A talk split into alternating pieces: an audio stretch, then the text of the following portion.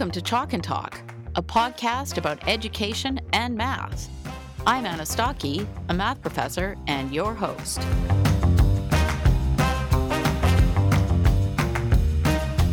I've heard one of the CMF writers say in a radio interview that, you know, calculus, oh, this won't be important going forward. And nothing could be further from the truth.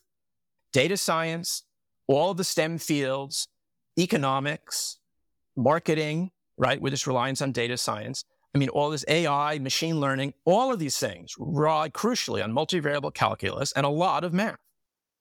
You are listening to episode 15 of Chalk and Talk.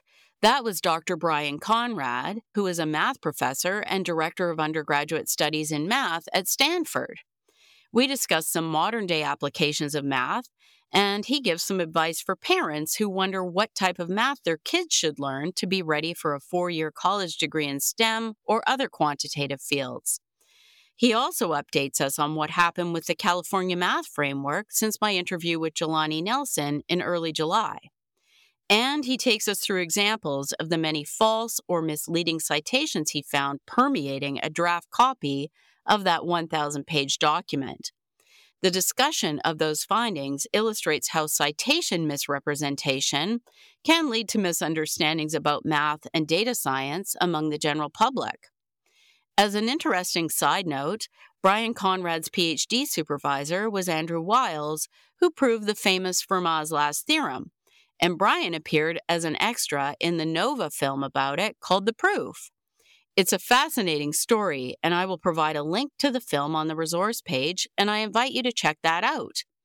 I was deeply moved by Brian's passion and commitment to uncovering the inconsistencies in the CMF to inform the public. His logic is flawless, and his attention to detail is impeccable. I really learned a lot from our conversation. Now, without further ado, let's get started. I am really excited to have Dr. Brian Conrad joining me today, and he is joining me from Stanford in California. He is a mathematician and a professor in the Department of Mathematics at Stanford University. He has been the director of undergraduate studies at Stanford for 10 years. In that role, he initiated significant overhauls of large introductory math courses that have been very well received by students. He has a PhD in mathematics from Princeton He's an award winning researcher. He was awarded the Presidential Early Career Award for Scientists and Engineers.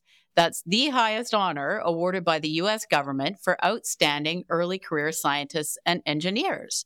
And he's also an award winning teacher. He was twice awarded the Dean's Award for Distinguished Teaching in recognition of exceptional teaching at Stanford. And he's here today to tell us more about the California Math Framework, which he knows quite a lot about. He single handedly performed an in depth analysis of the 1,000 page draft of the CMF, and he found a shocking number of citation misrepresentations, misinformation about data science, and other problems, totaling over 170 pages of corrections, which he documented and made publicly available on a website. I'll link to that on the resource page for this episode, but you can also easily find it by Googling Conrad CMF. And this was a volunteer public service that he took on himself. He wasn't contracted or paid to do this. So we'll hear a lot about this today. Welcome to my podcast. Thanks for having me. I'm glad to be here. The California Math Framework has been quite controversial, as we've heard about in a previous interview with Jelani Nelson and the process spanned several years. Can you update us on this? Was the CMF adopted by the State Board of Education? Yeah, so it was adopted. So what happened was the extensive comments that I gave were on uh, in the spring of 2022 were on a version number two. That revision took basically a year, a little over a year to do because there were so many comments from the public on things to change. The third version uh, appeared very recently at the end of June, June 26. It was still around a thousand pages. This time around, the public was only given around two weeks rather than two months to give public comment. And then the state board voted one week after that deadline. So that was on July 12th. And the board unanimously voted to approve the document. They did say while they were doing that, oh, there are still some problems and we'll fix those. Of course, I think they should have fixed the problems first and then held the vote, but that's me. You are a university professor and a mathematician, and the CMF concerns K 12 education. And people might wonder why you got interested in this to the point where you read this huge document and, and documented the issues. So, can you tell us why you got interested in the CMF and what prompted you to read through the drafts and document the problems? Sure. My father is uh, re- well, he's now retired. He's a high school math teacher for many years, so I think I've had a bit more interest in paying attention to what's going on at the pre-college level for math than maybe most other mathematicians. I've been the director of undergrad studies in math at Stanford for for many years now, and in that role, I've heard both from colleagues here and people I know at, co- at other universities in many quantitative fields expressing alarm about the weakening math skills among ever more incoming students. And, and so combined with the fact that I was seeing a lot of false promises spreading all over the country about data science uh, in the summer of 2021, and, and that this was appearing in the CMF, that got me quite concerned. And so I felt obligated to look into this because I figured that since I'm at Stanford, that probably my position would make my voice carry some weight if, in fact, the concerns that I was hearing were borne out by the details. Since the document was over a thousand pages long, I figured probably nobody's actually read this whole thing. And, you know, when I was in college, I, I read this book of stories by Richard Feynman in which he talked about his crazy experience on the California Math Textbook Commission in the 1960s. And it was like corruption and like nobody else was reading the books, but he read them all and sounded lots of nonsense. And so I thought, okay, maybe I should just read all of this. And so then I spent a very, very long, boring spring break just reading this document. And uh, yeah, I documented everything that I found in it. And I was just shocked. So, how long is the spring break? Well, the spring break was one week. There was 14 chapters. So essentially, I read two chapters a day. But this also included downloading and reading a lot of papers in education that were being cited in very strange ways. So it was an extremely tiring week. And then, of course, it took much more time to write up. I printed the whole thing and made a lot of comments in the margins. I had a huge stack of papers related that were being cited. And then it took much longer to write up everything in a typed form. I'm seeing a lot of statements about data science and what I think are maybe some misunderstandings about what it involves. Do you think that there are misunderstandings or a lack of awareness about the connection between high school math and university math or the relevance of math for modern professions? Can you talk a bit about that? Sure. There's no question that there's a lot of room for improvement in probably both the motivation and the examples that are given to kids. There's actually an organization called Skew the Script that produces a lot of really good material to help teachers on this. I mean, I think in general, the experience we like we had here at Stanford overhauling some of our courses, we had the benefit of talking with expert colleagues in other fields to hear about really cool examples other fields that use a wide array of foundational math. And you know, a teacher in a typical school district, they don't have anybody to talk to, and googling doesn't help to find you know interesting example because you don't know what to look for. So I think it, it's really necessary that publishers step up and provide teachers with a lot of better material so they can convey to students the contemporary relevance. And the fact is that the math curriculum as it's existed for a long time remains the foundation for all of the amazing technological developments that we've been seeing in recent years. And, you know, for example, video game design uses trigonometry, microeconomics, you need a solid fluency in, with functions, QR codes rest on polynomial division, machine learning uses calculus and billions of variables, recommender systems use matrix algebra. I mean, the list is endless the fact is that there are these vast connections between math and many contemporary things, and frankly, even from data science as well. And if these could just be infused into the curriculum as well chosen motivation, I think it could go a long way towards helping kids to see that the math that they're being taught really is useful for many things, and that can maybe give them more motivation to persevere and learn it. I mean, I think a lot of times parents may only dimly remember what was going on in high school math and may think because of computers that a lot of the topics are now somehow obsolete. And this has certainly been stated in public by you know some of the CMF writers and, and, and other people that this is completely false. The role of quantitative skills is only becoming more important for secure jobs in the future. And you have to keep in mind that kids in early high school now, I mean, they're really going to be entering the job market, you know, close to 10 years. So the information like what kinds of quantitative skills are, you know, are needed for how many types of jobs now, it's only going to grow in the future. Marketing is much more quantitative now than it used to be. And even feels like, you know, computer science and, and now data science, I mean, these rest on almost the full spectrum of the high school math curriculum. The college degrees in those fields require learning calculus and often multivariable calculus fairly early in college. I know somebody who works for Art of Problem Solving who recently mentioned that a parent asked him, like, well, what kind of math should my kid be learning in high school to prepare for a career in data science? And the answer is math, like, like math as it's always been. As I say, we could definitely improve the motivation, but the, of course, the core content remains essential for any serious quantitative work as a college degree or as a career. Algebra and you know exponential functions and logarithmic functions trigonometry all that stuff that's the very foundation for these careers. Yeah and i mean an example of how things can go awry. So for example in the state of ohio they now have rolled out this you know with a mission towards trying to make modern relevance come across better to students they created what they called alternative math pathways but these are actually dead ends in the sense that they have a data science pathway and a computer science pathway. These are for the last two years of high school.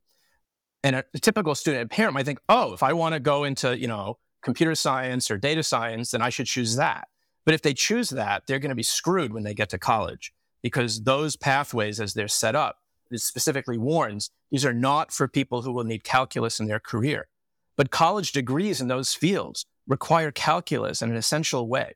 So if you're on a path that is not for learning calculus very early in college, then you're off the ramp.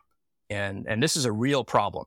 And, and I think that there needs to be much more involvement with people from industry and perhaps higher education to help to inform the process about the connection between content, motivation, and future relevance with jobs. Absolutely. And it sounds like even the CMF writers themselves maybe were unaware of some of these connections. Yes. Let's talk a bit about those misrepresentations that you found of cited work in the CMF. So, you found misrepresentations in several categories. So, neuroscience, acceleration, tracking, assessment, devaluing advanced math, data science. Let's talk about some of those. Let's start with neuroscience. So, there were a lot of claims made about neuroscience. And so, here's an example. The CMF claimed that a particular paper found that when students worked with numbers and also saw the numbers as visual objects, brain communication was enhanced and student achievement increased. And so, as an example of sort of the issues that you found, can you explain how that particular paper was misrepresented? Sure. Yeah, that one was a real doozy. In that one sentence from the CMF, there are actually three lies. First of all, even though it talks about students, the paper was actually about a study of adults. It was not about a study of students. Secondly, that sentence from the CMF talks about brain communications, but the paper didn't involve any brain imaging at all. There's nothing about brain communications in the paper. And the third lie is that the, the CMF statement talks about seeing numbers as visual objects. And this suggests something about the, you know, maybe teaching math in a visual way. But the study was just a study of people looking at large arrays of dots and trying to estimate the number of dots and maybe then doing some arithmetic with that. I mean, this has nothing to do with the impression created by the sentence in the CMF. And this happens again and again. This is not atypical for the misrepresentations I found. Like you would have papers that say X, CMF says it's about not X or about something totally unrelated.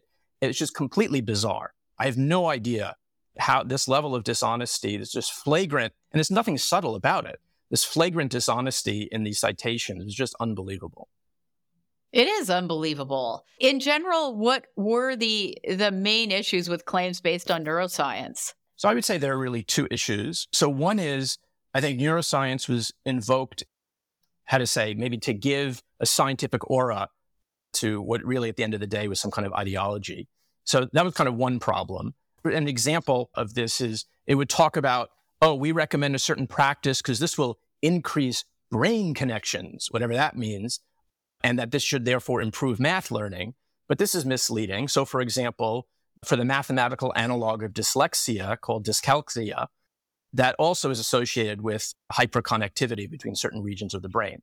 But the fact is, nobody on the CMF, either the writing team or the oversight team, has any professional expertise in neuroscience. So they had no business invoking this stuff, creating a kind of pseudoscientific impression of depth or, uh, you know, scientific guidance on, on what's really, as I said, just basically ideology.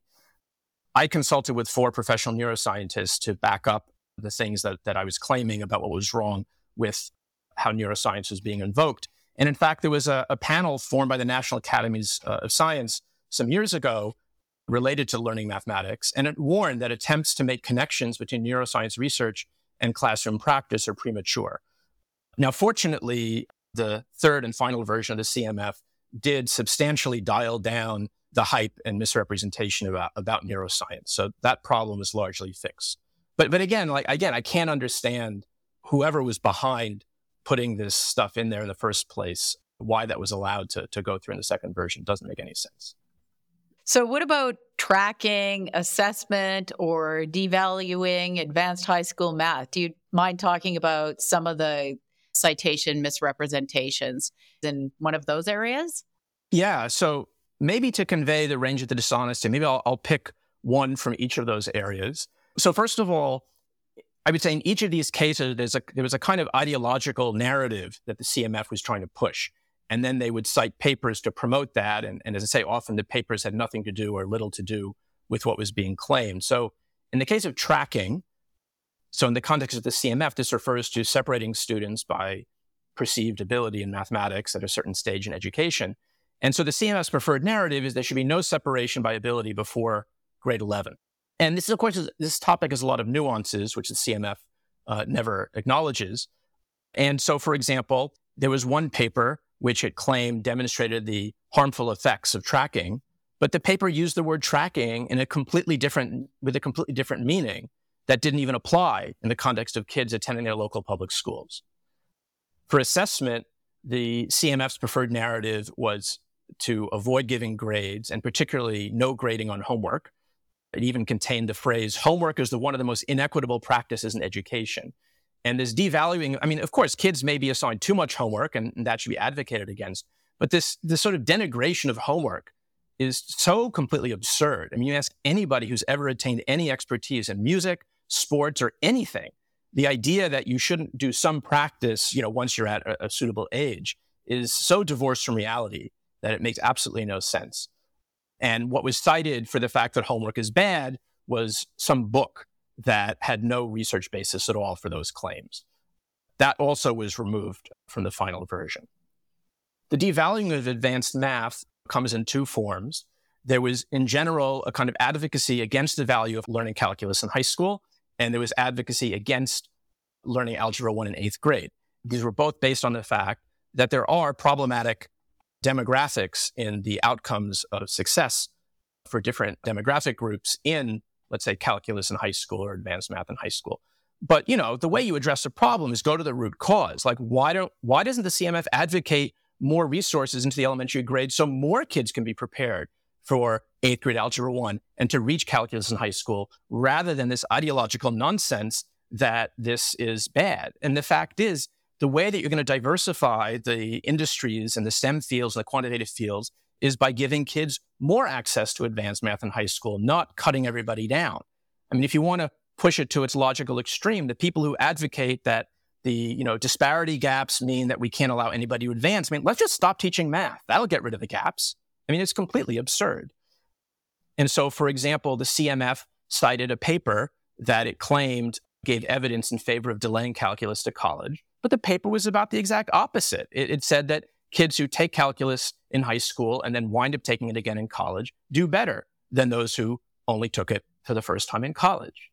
You know, it's just completely bizarre. As I say, it's like there was some preset narrative, and then they would just pick papers, and the paper didn't have to have anything to do with the actual claims being made. It was very strange. I found this over and over and over again. Every time, I mean, the thing is that you know, maybe it's partly based upon either knowing how math works at a more advanced level or just more experience. But over and over, I would just see some claim made that seemed to me completely false. And so then, if it was based on a citation, then I would look up the citation. And in, I think pretty much every single case, the paper being cited simply did not demonstrate in any way what was being claimed. And it was just shameless lying. I couldn't believe it. It is unbelievable. Maybe they were thinking that no one would check. It's surreal. And I also cannot understand why the State Board of Education did not do an investigation to determine who is responsible for this and make sure that the people responsible will never again have any role in public policy in the state of California for education. It's unbelievable. It might be worth noting. I mean, this was a team of five university professors, right? Yes, that's correct. So the, the writing team consisted of one mathematician and four professors of math education. And there was an oversight team of 20 people who generally were from K 12, either teachers or, or district staff. If you were a student in a class at a university and you submitted a paper where you were doing this, I think you would probably get an F. You should get an F. You would be in big trouble, yes. Now, of course, they might claim, oh, this was only a draft, right? But these dishonesties or inconsistencies, they have real consequences. You know, so Bob Moses, I mean, he passed away a couple of years ago, but he launched this thing called the Algebra Project in the late 1980s.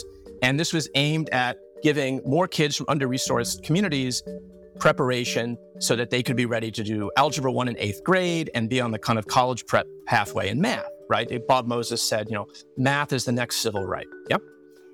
And he began this in Cambridge, Massachusetts. And so it's really sad that very recently Cambridge, Massachusetts announced that they will no longer offer eighth grade Algebra 1. Oh, that's terrible. Yes, it's completely absurd. And the thing is, this is this is the essence of fake equity because of course, we know what's going to happen as we saw in the case of San Francisco implemented this exact same ridiculous policy. They had no real mechanism to explain why it would lead to improved outcomes. It did not lead to any improvement in equity at all. And all that happens is the parents, the kids from families with resources go to external places, whether it's the Russian School of Math or other things, and they will keep learning what they would usually learn. And so when the public education is decimated in this way, the kids who suffer are exactly the ones whom these so called equity advocates are claiming to help. Those who know that they need to get their kids the extra help and can't afford it, they self insure. That will always happen. Yeah. That's why it's really important to make sure that we do actually have an equitable public education system. So one interesting example that came that came to my attention recently is like beginning in 2019, the city of Dallas rolled out a system for honors or maybe accelerated math, which was you had to opt out rather than opt in. So basically, by default, everybody was put on the more advanced math track unless they had a signed letter from their parents saying that they didn't want that. And this has led to tremendous improvements in the demographic outcomes of those who succeed and pass and continue on in the advanced math classes. Now, why is it that the CMF, instead of focusing on cities and states in this country within the US education system that have managed to find better success, they instead point to other countries where the population demographics are nothing like the US, the design of the education system, the training of teachers is nothing like in the US, and there's no prognosis for making it look anything like those in the future. So we should really have been looking closer to home and emulating policies in cities and states that have demonstrated better success record in math than California has done. There's been no accountability for the authors, right? None. Have they responded? Not to my knowledge. I mean, of course, to its credit, the State Board of Education has fixed most of the citation misrepresentations. I'll maybe I can tell you about some of the others that occurred. There are still other problems, as we can discuss. But in particular, I remain flabbergasted that nobody has been held accountable for the vast citation misrepresentation that was going on in the document. Somebody should be held accountable for that. So let's address a few of the other things that you mentioned. You have a concern regarding a myth from 1892 that keeps getting repeated again and again and again. Can you talk a bit about that? In 1892, there was an organization put together called the Committee of 10. It has a Wikipedia page. You can look it up, Committee of 10 on Wikipedia. And this was a, a committee of people who were appointed to try to propose general guidelines for content of the curriculum in public education. So the late 19th century was a time as more people were coming into public education. Of course, it wasn't remotely at the level that it became from the mid 20th century onwards. And it, it addressed topics across many disciplines, so science, math, languages, history, and so on.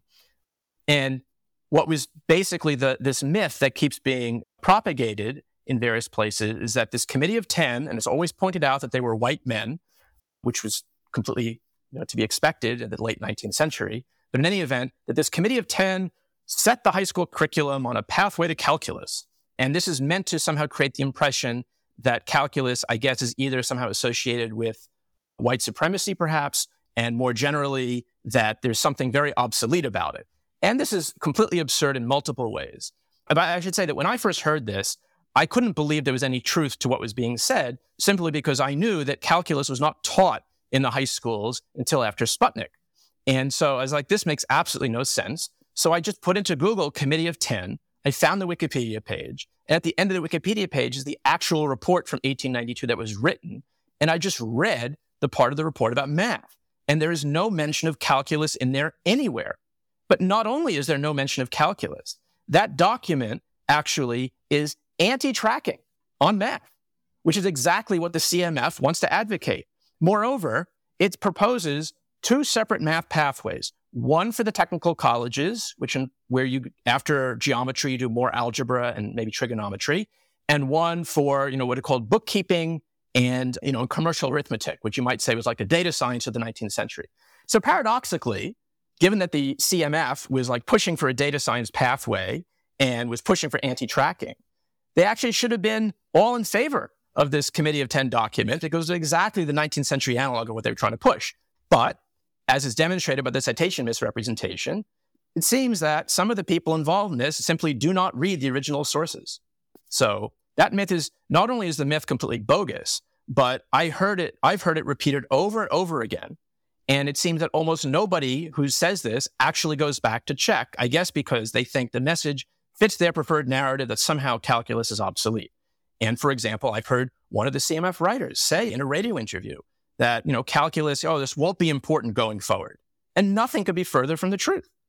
Data science, all the STEM fields, economics, marketing, right, with its reliance on data science. I mean, all this AI, machine learning, all of these things rely crucially on multivariable calculus and a lot of math. Did you write to any of them and tell them that this myth was uh, that this was incorrect, what they were saying? So this was among the many comments I gave, and again, to their credit, the revision team did in fact remove all mention of this. But unfortunately, I've heard it repeated again by, you know, some people associated with the board. And I just wish that they would please stop saying it because it's completely false. Even if it were the case, which it's not, that the goal of the 19th century math curriculum was to prepare everybody for calculus. Like, so what? I mean, Newtonian mechanics was invented, you know, centuries ago. It's not that therefore physics is obsolete. I mean, math is a very cumulative subject. And our judgment about what's important or not should be based upon what math is relevant to contemporary things. And calculus, of course, as you know, is absolutely essential. All the optimization that underlies all of the modern technology relies crucially on calculus. I can drive a car without knowing how it works. And so it's not the case that oh, you know, in order to use an AI system, you should know the math behind it. But in fact, to the contrary, we should use those modern applications to help kids to see the value in this material. And hopefully it can motivate more people to get the preparation they need to maybe pursue those careers because the careers with the more quantitative skills are going to be the ones that are more secure into the future. The reason that people get the high paying jobs is because they have training that requires learning non trivial skills, and that often involves math. And you have to do the hard work to get good at math. You can't just sort of avoid right. the math, right? There are no magical roads that can get you out of algebra and land you a career in data science. Right. And the fact is, like, if your skill set amounts to pushing buttons on a computer, then you're probably going to be replaced by a computer in due time. And the people who actually understand math better are the ones who can actually analyze things when the numerical data that's fed into the computer has problems the computer often generally cannot figure out the mistakes in the input.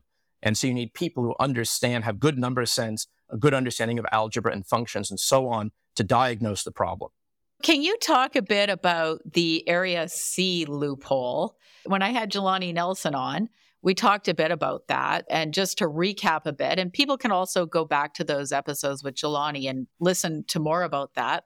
the University of California system, those universities have uniform high school requirements for admission for each of the subject areas. And for math requirements, that's referred to as the Area C requirement. And you can say more about that if you want, but can you just tell us a little bit about that loophole that you discovered? Sure. So when I was reading the CMF, I noticed in you know in various places it was you know recommending taking data science instead of algebra 2. Of course, this was one of many things that set off my BS meter. I mean, I knew that was absurd advice. But then I saw somewhere where it said, "Oh, this has been, you know, approved by the University of California," and I couldn't believe that. Like that was just so completely ridiculous. And so I went into Google and I looked up, like, what is going on? Like, how could the University of California have possibly allowed data science as substitute for algebra two? Because if somebody does that and does not learn algebra two in high school, they are in a deep hole if they want to get a four-year quantitative degree at the University of California, which doesn't even teach algebra two, even setting aside like trying to get a college degree in four years, because you know time is money. And so what I discovered was that there was a, a committee that had set up a definition of advanced math and that had proposed the idea that some data science courses could perhaps satisfy the property, what they call validation. So, for example, if a kid learns some math on their own, let's say algebra 2, and then they go off and take a calculus course in high school, then passing that calculus course can be used to, quote, validate or substitute for algebra 2. And this validation process was originally created for foreign languages, but it was also applied to math, simply so that, for example, a kid who was quite advanced in math or did things on their own could still fulfill the three year math requirement, even if they didn't take the first three conventional years of high school math. This idea that data science courses should also be allowed to validate Algebra 2 was very perplexing to me because I knew from looking at the curricula that the most popular high school data science courses have very little math in them and in particular, nothing from Algebra 2 that is not of the statistical topics. And so this made no sense. So I referred to the following as the loophole. So I came up with this terminology. I, I realized that AP statistics has an Algebra 2 prerequisite. And so I guessed that, gee, therefore, probably somebody figured that statistics should always validate Algebra 2, even if it's not AP. And well, data science is kind of like statistics. So perhaps all data science courses should too. Now, this was just a conjecture of mine that because data science is kind of like statistics and because AP stats has this requirement, that somehow it led to this loophole where just somebody was rubber stamping largely mathless or math light data science courses to, valid, validate algebra 2 under these, this bogus analogy. But I figured I would never find any proof of my conjecture. But then the proof emerged that there were these emails that were uh, some other people obtained through a California Public Records Act request between one of the CMF writers and this guy named Robert Gould at the University at UCLA, who's a statistics lecturer and was the creator and lead developer of one of the two most popular data science courses. And in an email from Rob Gould, he actually spelled out that this was exactly what happened. He, he was writing about getting certain data science courses approved, and he was expressing his concern that courses like his might not get approved, but he said, oh, it worked. And then he spells out the back history, which is exactly what I had guessed. And this was completely bizarre because the people who were advocating for this, like Gould himself, has to know perfectly well that a kid who follows this advice and does not learn Algebra 2 in high school will be totally off ramped from any realistic chance at a four year quantitative degree at UCLA or any other UC campus and at most colleges. And, you know, and just to be clear, I don't have a problem with high school data science courses. And the people I know who share my concerns, nobody has a problem with the existence of these courses. They can be electives, just like high school economics. And alternatively, if a kid's going to take that and get remotivated and then go back and take Algebra 2, great. But it's the advice that these courses are alternatives and there's replacements that's the huge problem. And the reason it's a problem isn't because, well, sure, there are some kids who will never pursue quantitative work, and for them, it may not matter so much. But you don't know who those kids are. And some kids' interests evolve early in college. And the purpose of a well rounded high school education is to prepare kids so that they can be ready to pursue any possible major when they get to college.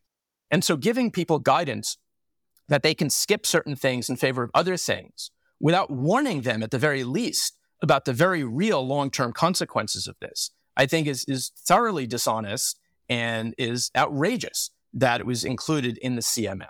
And I'm very delighted that because of the raised awareness about this, that both the UC and CSU systems have recently revoked the approvals that have been rubber stamped on these things, and they'll be looking more closely into clearing up what is the real meaning of advanced math to make sure that this kind of nonsense doesn't happen in the future. What was revoked was that high school data science courses can't de facto substitute for Algebra 2. Okay, that's good. And in particular, like a faculty letter from the California State University system was warning that a specific course, in fact, the UCLA course, you know, does not adequately prepare students for what they need for college and career readiness in quantitative directions. So those courses are now no longer allowed to validate for Algebra 2. I mean, of course, there's the coming year, things will still be allowed because kids have already made their course plans. And as I say, both university systems, the University of California and Cal State University, will be looking cl- more closely into their policies, but the faculty are now much more engaged in the process.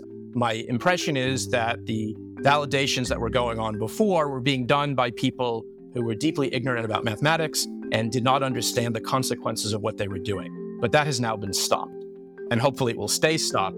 And as I say, I mean, look, a good outcome could be that some people who create high school courses, maybe they're motivated to create an Algebra 2 course which uses data science examples. That's fine. Content first, motivation and sources of examples can then support that. But the primary thing is making sure the kids learn the actual math and they don't get told these false tales that, you know, oh, data science is like math 2.0, a new kind of math, and it doesn't need any of that musty old stuff. This is completely wrong. And as I said before, there's ample room for improving the motivation, improving the, the applications that are at least indicated for the material that's being taught. But, you know, if parents want to know what math is most important, what track through high school is most valuable to prepare for career in data science? And the answer is it's the same math that you would take for any STEM degree. In general, people have to be really wary about things that sound really good, where it sounds as though maybe you don't have to do that right. difficult math you right. know and and you can do this instead and you'll still be able to get like a really good stem career generally these things are too good to be true I think that's sort of what's been happening with the data science classes. They're being sold as as really trendy and hip to take these data science courses. They'll be fun and right. you won't have to do that really tough algebra and you can still get a great career. Right. So I think people have to be really aware that this isn't correct. And as I say, like it's certainly the case that there could be kids who get more motivated by such a class to then go back and persist and go through an Algebra 2 class because they see more value in it for their future interests. And so that's great to do. Um, and as I say, frankly, the, the course materials that are given to teachers, those should definitely be improved a lot, incorporate data science examples and other contemporary examples so kids do see the value. But this narrative going around, as I say, it's already implanted in Ohio. It was implanted in Virginia until that got stopped. And I'm sure it's spreading. I know that it's been popping up in Connecticut uh, and other places. And it, it, as I say, it almost happened in California, but we kind of put a stop to it. This idea that somehow there's this new kind of math is just completely 100% false. The mathematical basis for all of the modern technology and these very quantitative careers is the same math that's always been taught. And all that's really needed is an upgrade in the motivation the upgrade in the examples, upgrade in the range of applications. And of course, you can't do the full force applications of things. But I think like if kids just see a glimpse that, you know, oh, polynomial algebra is at work in QR codes, you know, or or how trigonometry is related to, you know, video games, like at least it'll motivate them, be like, okay, this is valuable. I learned this and maybe I can do other things later. They'll see a connection. You submitted your findings after the second draft, right? Yeah. Were your recommendations adopted in the third draft? So most of them, many of them were, I should say. So most of the citation misrepresentations were fixed. But for example, you know, I had urged that they need to check because there was so much dishonesty. I said, if you're going to have all these citations, you got to check all of them because nothing is reliable. And I checked some things in the final version and that looked fishy. And those were also misrepresentations. So the problem is still there hopefully they'll fix it somehow, uh, even though the document has been approved. Anyway, so that was largely fixed. Neuroscience in particular was largely gone. There was this other terrible thing in the early prior draft called the, well, I'll call it the data science pathway or the MIC pathway, MIC, which stands for, I think, mathematics, investigating, connecting. And this was a proposal that after Algebra 1 and geometry, that kids would, you know, veer off and take two other courses that were kind of only nebulously described. And it was all quite vague. And it was, but it was obviously an off ramp from any chance at a future in data science. And as, as I said, kind of in the spirit of what unfortunately has happened in Ohio. And but fortunately, that has been removed. So so anyway, those two fixes the most of the misrepresentations and getting rid of this data science pathway were very good improvements to the document. Unfortunately, some other things remain. It is inconsistent about the value of eighth grade algebra one. So, for example, even though we had San Francisco basically has run a 10 year experiment claiming magical equity will emerge from doing, you know, blocking eighth grade algebra one, and this did not happen. Despite the lesson of that, the document still, when it discusses eighth grade algebra one, in one place, it talks about that this is valuable and it discusses a reference on how to try to implement it. But most of the all the other places where this is brought up, it tends to advocate against it. Although I've been told that the state board is committed to removing the opposition to this. And so I have sent them uh, what I think is a comprehensive list of all the places where that's still there. It still has a, an entire chapter on data science, which is full of hype and confusion basically because nobody involved in writing this has any expertise in data science. I had suggested they should actually appoint a panel of real experts in data science to give reliable guidance to parents and dist- districts and teachers, but this wasn't done. And in fact, the chapter five still communicates this bogus message that data science is somehow better suited than traditional math for girls and minorities, which is absolutely ridiculous and insulting. And insulting. Oh, it's completely absurd. And it talks about how the data science field provides opportunities for equitable practice to show the reality that all students can excel in data science fields. Well, sure, but you can say that about any, I mean, math also, like any field, just teach it well, give good motivation. There is nothing special about data science in this. It's just, it's unbelievable. And I should say the document also has, it's full of bloated writing uh, which makes it very hard to navigate. So parents who are trying to figure out like what exactly is my fourth grader supposed to learn, they're not going to find a list of that in this document. Publishers who are supposed to consult this document as guidance for their textbooks to be approved by the state in grades K through 8, they're also going to have to kind of navigate a zoo because the organizational structure is sort of so mixed up. Prior California math frameworks and those of other states are so well organized. You can just, you want to know what's in grade two? You just look at the table of contents and there it is. This thing largely shunts the discussion of content standards to somewhere else. And then it spends all of its time on some potpourri list of pedagogy topics. And again, some of the suggestions are perfectly fine, but it's not clear what value this document is supposed to have. It's largely la- it's lacking in many actionable details. And as I said, there's this preference for certain ideological narratives and a lack of guidance from content experts on the overall process. It's unfortunate that after four years and all this time and money spent on this whole thing, that we don't have a much better document. So to me, it's a big lost opportunity. I agree. And something you mentioned was that there were no experts in data science on the writing team. And yet they were really pushing data science. And and actually, it seems that some of the writers didn't really know anything about data science. Like Jelani, right. when he was on the podcast, he mentioned that one of the writers had written and said, Are inequalities important at all? Right. Right. Which is just absurd. Yes, completely absurd. Really displaying I- ignorance. Yes. This is a big problem. And so, do you think then that going forward, maybe it should be required that there should be end users of math, people who, you know, teach math at the university level or use math in their profession or data scientists. Maybe people like that should be on the CMF writing team. Yeah. So, so in general, I think, you know, I'm not sure exactly what form it should take, but there has to be more involvement from content experts, right, from both higher education and industry in the future.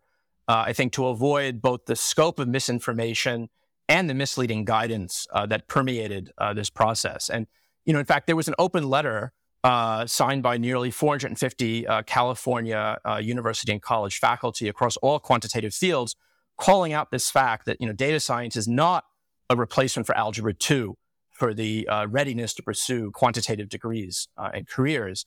There was no point in this process where there was ever a panel of actual content experts who was brought in to inform the writing. More specifically, as I said before, there was one mathematician on the five person writing team. And there were some parts of the document, I should say, that were extremely well written about the relationship between different areas of math.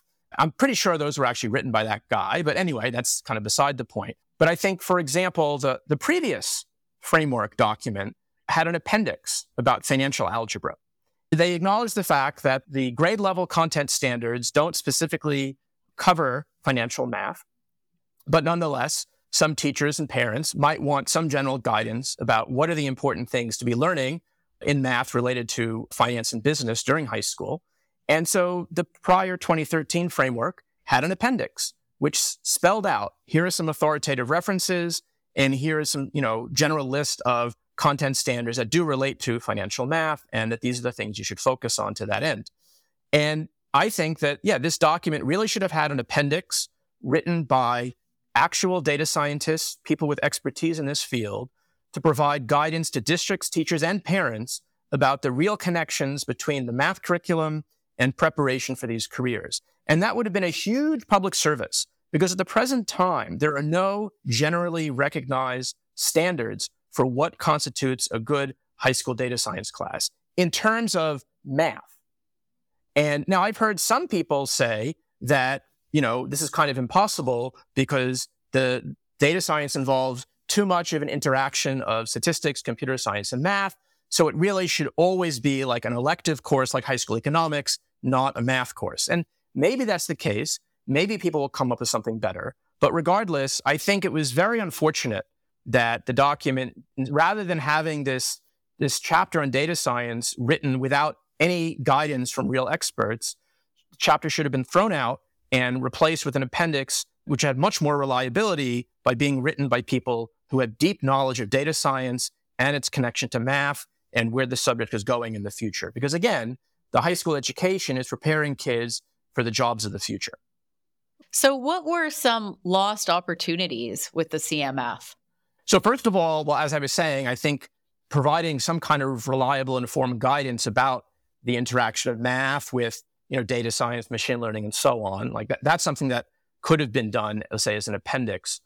I think putting more pressure on publishers to modernize motivation and examples. So there's one chapter in the document, I, I think it's chapter 13, which is specifically the guidance to publishers. You know, if you want your course material to be adopted with state approval, which is a requirement for grades eight and below, then you know these are the things you must do. And there's one sentence in there which speaks about you know modernizing the motivation. I think there should have been far more discussion about this point. Also, making it much clearer that the usual content really does still remain the essential foundation for all quantitative college degrees and these, many of these secure jobs of the future precisely because it's very it's very easy for people to be misled due to the rise of computers, for example, into thinking that maybe a lot of that math that's currently or has traditionally been taught in high school is somehow obsolete. Now, you know, and I know that this is completely false, that the people who are getting those high paying jobs are getting the good salaries because they have the strong knowledge of math that allows them to use computers in a reliable way and to design new quantitative models and to analyze and troubleshoot them you know, as I was saying before, there's a lot of confusion out there about the interaction of the math curriculum with many of these things. And so I think that's again something that this document really could have stressed much more clearly. And again, in, in a few places, like in one sentence, it says, oh, yes, if you want a data science career, you need to be on the calculus pathway. This is one sentence in this thousand page document. Districts aren't going to see it. So that, that information is lost amidst the sea of other things. And I guess the other thing, which again, I think I may have mentioned earlier, is when looking for guidance on how districts can improve their demographic outcomes, rather than appealing to what's done other countries, which often have an educational system totally unlike the one in the US in terms of training, funding, and so forth, that maybe to have looked closer to home, other states or cities which are having much more success than California, and point to those as things to look to. What is an example of a state that's having more success? Well, first of all, I think most states have more success than California. I don't remember the exact numbers, but California, I think, is, is below the median, uh, far below the median in its success in math, which is, of course, really bizarre because there's all this high tech industry around here. For example, as I think I may have mentioned before, like Dallas is a place that has rolled out an approach to improving equitable outcomes without kneecapping anybody. And in general, I think the you know the goal should be to enable, and as I've heard the state board of ed president insist upon, the real goal is to enable more kids to be better prepared to access the advanced math in high school, so they can be ready to pursue those more lucrative and secure jobs and college degrees. But that involves, you know, the root cause of the disparities goes back to the elementary schools. And and so I don't understand why I, you know, to me, there's so much of this, I don't want to quite say it's optics, but so much of this window dressing on the high school end and not acknowledging that actually the root causes come earlier. Adrian Mims has, has spoken well to this, that, you know, it's hard work, really hard work to fix these demographic outcomes, but you have to go to the earlier grades. There's a, a program out of Purdue University School of Engineering, which has had tremendous success in getting more kids from under resourced communities ready to be prepared for Algebra 1 in eighth grade. We should be looking to places that have been having that kind of success rather than this fake equity of San Francisco. And what happened in the first version of the CMF was they touted San Francisco as this wonderful model to follow. Then, when it became too embarrassing, then they simply removed the mention of San Francisco, but they still keep advocating this policy. Don't let people take eighth grade algebra one. It's somehow bad. And as I say, the final version is kind of on both sides of the fence. They claim it will, in the true final version, be fully supportive of eighth grade algebra one and helping more kids to access it. I hope that happens. The kids whose parents have resources will not be held back. They will keep marching ahead there are a lot of issues here and a lot of problems with the CMF, the way it was written, maybe the process, the citation misrepresentations. What are some lessons learned here? So, I think, first of all, I think if there was more involvement at suitable stage of the process, more involvement from people with deep content expertise, that that could have flagged a lot of the uh, misguided recommendations. And as I say, many of the misguided recommendations were fixed, but again, the process should not have taken as long as it has. So anyway, greater involvement from content experts along the way. The conflict of interest laws need to be strengthened. You know, I mentioned before that uh, you know Feynman in the '60s was on the California Textbook Commission for math, and at that time, I mean, he encountered massive corruption in the process. And, you know, the current laws prevent that from happening. But there are other ways that have become apparent in which significant conflict of interest can permeate the process. And so I think the laws need to be tightened up to make sure that that aspect, uh, to the extent it occurred this time around, uh, never happens again. And similarly, and this is in some ways partly repeating what I was saying before with the role of content experts, the definition of expert in the uh, California Education Code is not really defined uh, well enough. So, for example, there's this Instructional Quality Commission, which is supposed to, in some sense, look over some of these draft documents before they get sent out for public comment. But there was nobody on that who had a math degree. Now, to be clear, I understand that it can be very difficult for the State Board of Ed to get people with very advanced knowledge. Like they're not going to find a typical person who works at Google to, you know, step away from their job there and do this work for the State Board of Ed.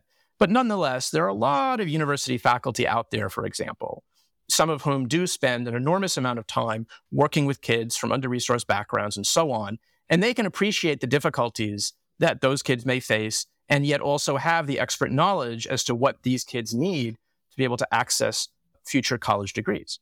And again, to be clear, experts in pedagogy are essential to this process as well. K 12, experienced teachers are very essential. They have the real kind of on the ground knowledge about what's realistic for kids to learn in a given year. To give another example, to partly come back to the lost opportunity aspect, the current high school curriculum is too packed. There's too much material per year. The teachers all know this.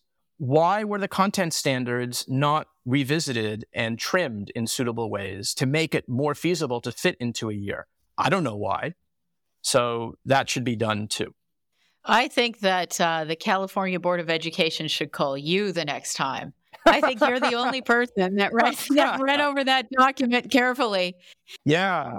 So, coming back to something you said, I don't know if you can be a bit more specific, but you mentioned the conflict of interest laws. Yes. So, the implication is that there were some conflict of interests involved here. Technically, there was not for the following reason. So, when Feynman was on the Math Textbook Commission, that was for grades K through 8. So, in California, the schools must can only use state approved materials for grades K through 8.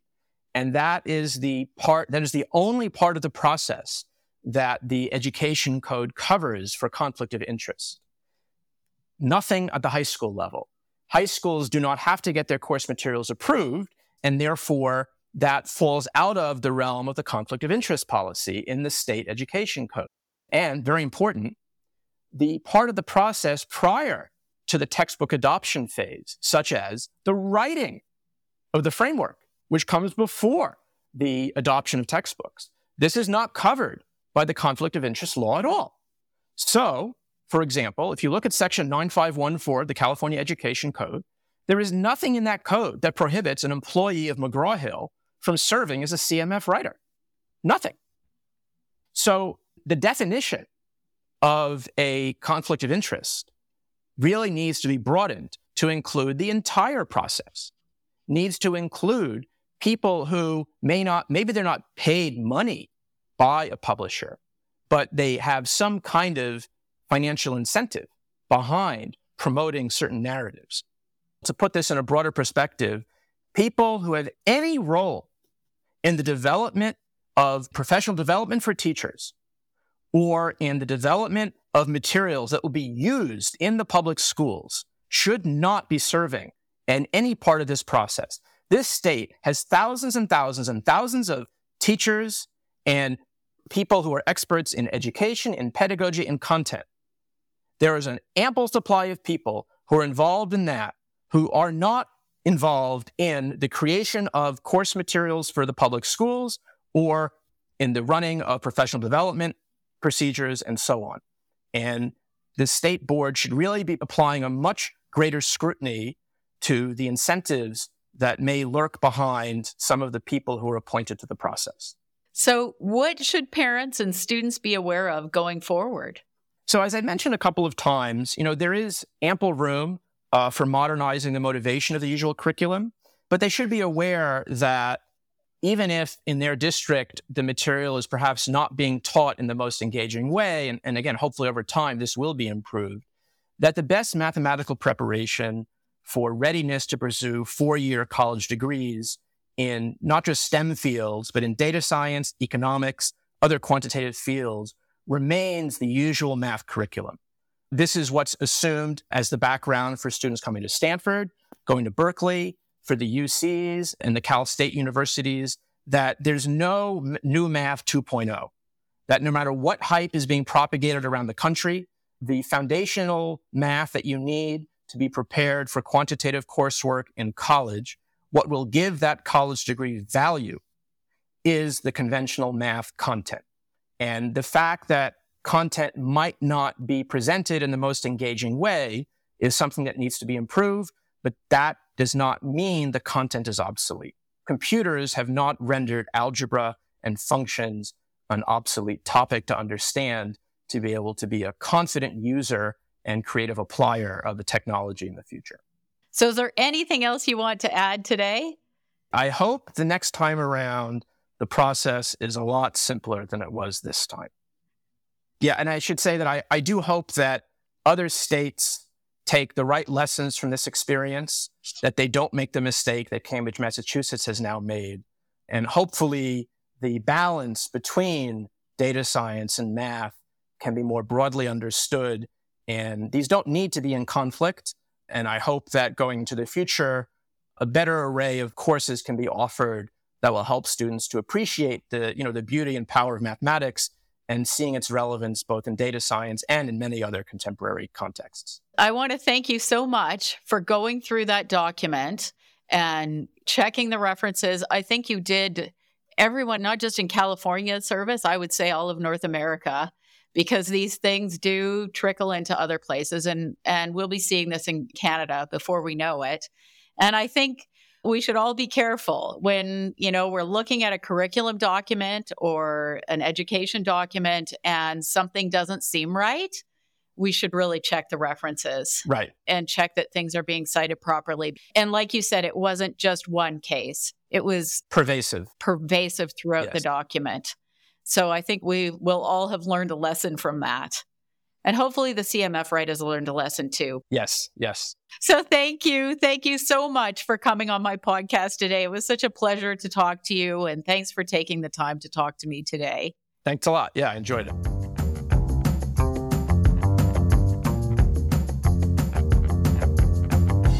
I hope you enjoyed today's episode of Chalk and Talk. Please go ahead and follow on your favorite podcast app so you can get new episodes delivered as they become available.